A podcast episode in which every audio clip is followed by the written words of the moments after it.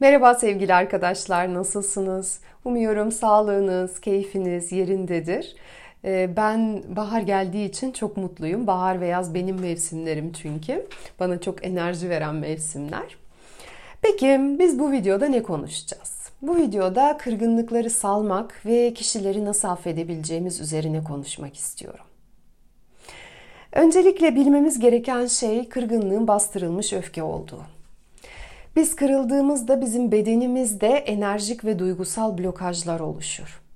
Ve ilerleyen dönemde eğer çok kırgın halde kalırsak kırgınlık bizde psikosomatik hastalıklara neden olur.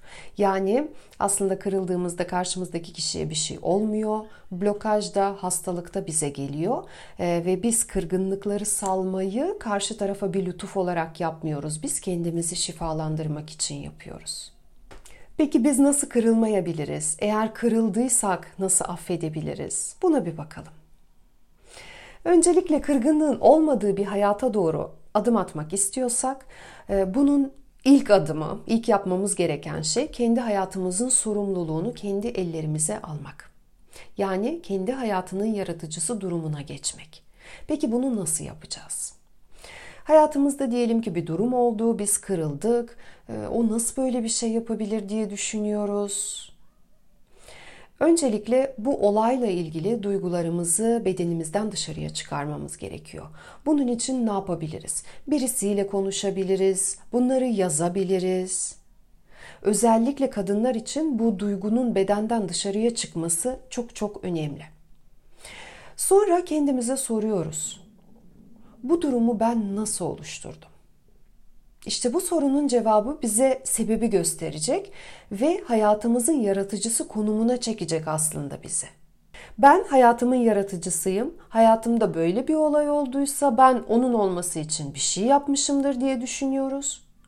Ve hayatımda böyle bu tarz olayların bir daha tekrarlanmaması için daha farklı olayların, daha güzel olayların gelmesi için ben neyi farklı yapmalıyım? İşte bu düşünce tarzı hayatının yaratıcısı olan insanların düşünce tarzı. Bu duruma gelmek için ben ne yaptım? Bu soruyu sordukça hiç farkında olmadan bu insanın bize böyle davranmasına nasıl kendimizin izin verdiğini, nasıl bu yolu açtığımızı görmeye başlıyoruz.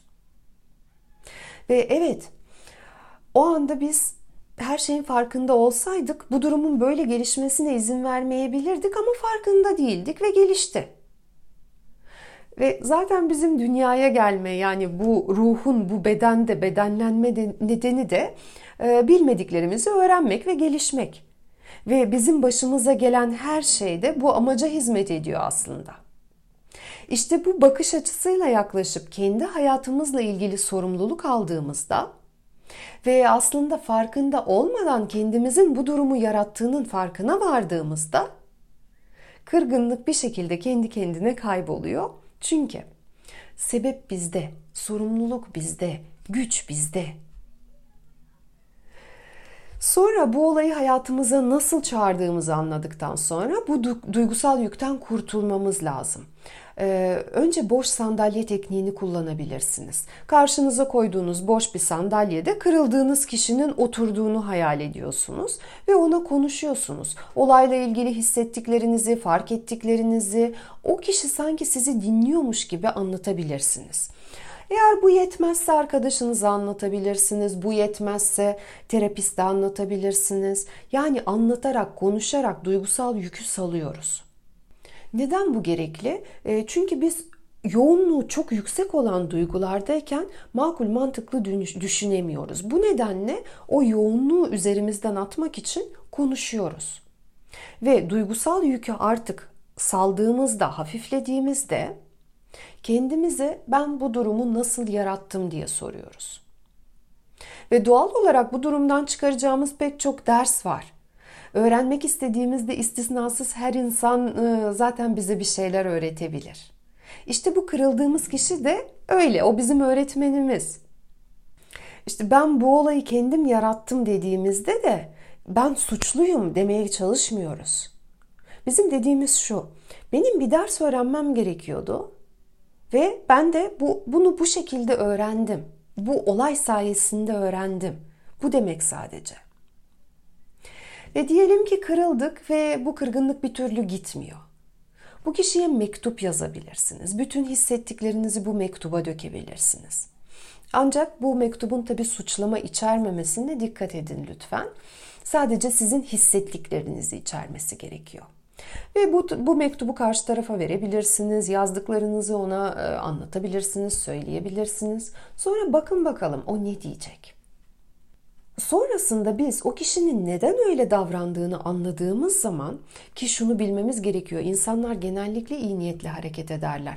Evet zaman zaman kasıtlı zarar verme davranışları da olabilir bazı insanların. Ancak genellikle Kimse kimseye e, bilinçli şekilde zarar vermeye çalışmaz. İnsanlar her zaman doğru bildiklerini, iyi bildiklerini yapmaya çalışırlar. İşte biz o insanın yerine kendimizi koyup davranışının ardındaki sebebi anladığımızda onun aslında başka türlü davranamayacağını, başka türlü davranmak için onun kaynaklarının olmadığını, farkındalığının veya başka bir şeyin olmadığını görürüz. Evet, onun o yaptığı şey bize zarar vermiş olsa bile o kendi bakış açısından hareket etmiş. Kendi doğru bildiği bakış açısından. Ve bizim içsel bütünlüğümüz olduğunda, içsel kaynaklarımız olduğunda bizim kalbimizde o insanı anlayabilmek için bir alan açılır. Biz onun öyle birisi olduğunu kabul ederiz. O, o kabul edebilme gücü oluşur bizim içimizde. Ve biz bu anlayışla ona olmak istediği gibi olma hakkı veririz. Olduğu gibi olma hakkı. İnsanlara oldukları gibi olma hakkı verdiğinizde siz kendi hayatınızın ne derece hafifleyeceğine inanamayacaksınız.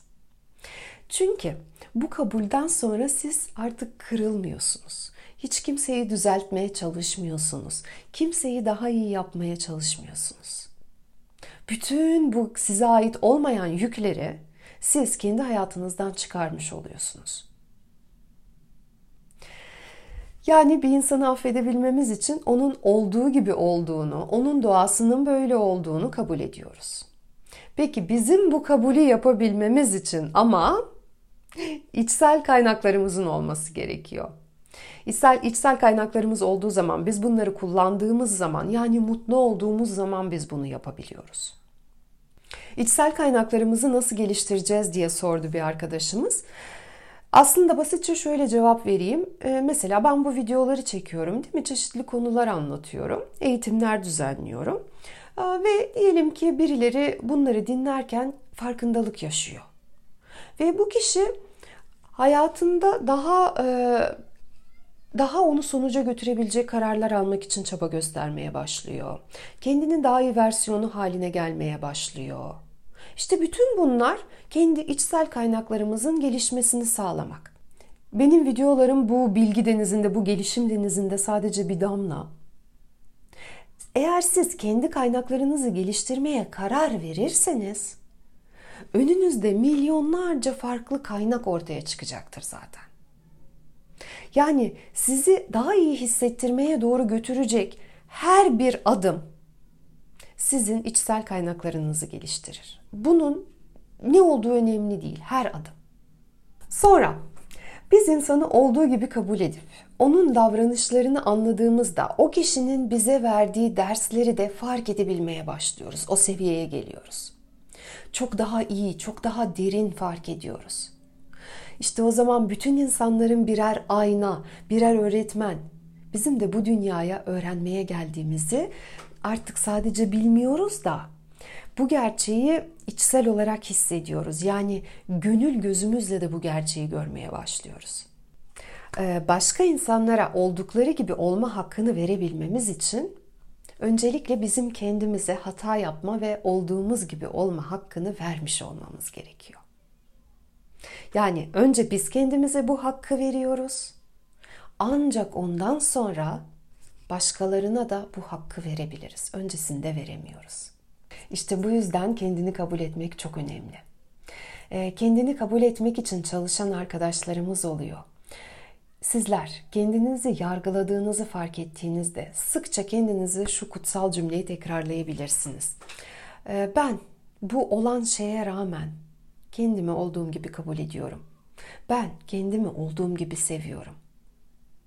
İşte bu cümlenin kendisi bile başlı başına içsel bir kaynaktır. Eğer sıkça tekrarlarsanız size güçlü bir içsel destek verecektir. Yani sonuç olarak özetlersek kırılmamak için önce kendi hayatımızın sorumluluğunu almamız gerekiyor.